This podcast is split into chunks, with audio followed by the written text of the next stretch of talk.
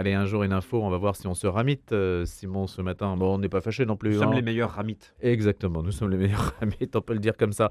Alors, direction Bourbon-Lancy, c'est en Saône-et-Loire. Une discorde autour d'une croix et d'une statue qui fait beaucoup parler d'elle. Oui, Louis, une statue de Saint-Louis et une croix vont être retirées d'un bâtiment de Bourbon-Lancy pour être réinstallées à quelques pas dans une maison paroissiale. Alors la raison, la bâtisse en question va devenir un centre d'animation sociale et culturelle et la CAF, l'un des financeurs du projet, a estimé que ces deux signes religieux n'avaient pas leur place dans un lieu de mixité sociale et de neutralité. L'association Touche pas à ma statue est partie en croisade contre cette décision en lançant une pétition dénonçant un chantage à la subvention. Mais pourquoi retirer ces deux symboles? Eh bien, c'est en raison de la conversion de la bâtisse en centre d'animation sociale et culturelle, autrefois école catholique, puis devenu le Cercle Saint-Louis abritant la troupe de théâtre de la commune. Le bâtiment avait été racheté par la ville à l'évêché en 2017.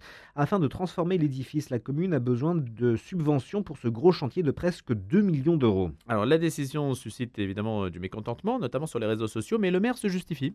Oui, en parallèle, et soucieuse de sauvegarder tout son patrimoine, la commune a travaillé avec monsieur le curé et les représentants de la paroisse afin de pouvoir installer la statue de Saint-Louis et la croix dans un espace dédié. C'est la raison pour laquelle une convention a été proposée lors de la dernière séance du conseil municipal et a reçu une approbation quasi unanime pour que ces éléments soient accueillis dans les jardins de la commune de la maison paroissiale. Actuellement, la commune poursuit le travail avec monsieur le curé, les représentants de la paroisse et à associer des entreprises locales afin que le site d'accueil soit aménagé de façon à préserver et mettre en valeur ce patrimoine. De son côté, l'association Touche pas à ma statue a lancé une pétition pour s'opposer à ce déboulonnage. Et le montant de la statue est quand même, le montant de la statue, de la subvention est quand même assez élevé. hein. 400 000 euros. Voilà, donc c'est 400 000 euros contre une statue que l'on maintient sur un bâtiment qui était autrefois dédié à une école catholique et qui passe euh, donc dans un autre, sous une autre influence qui est réaffectée.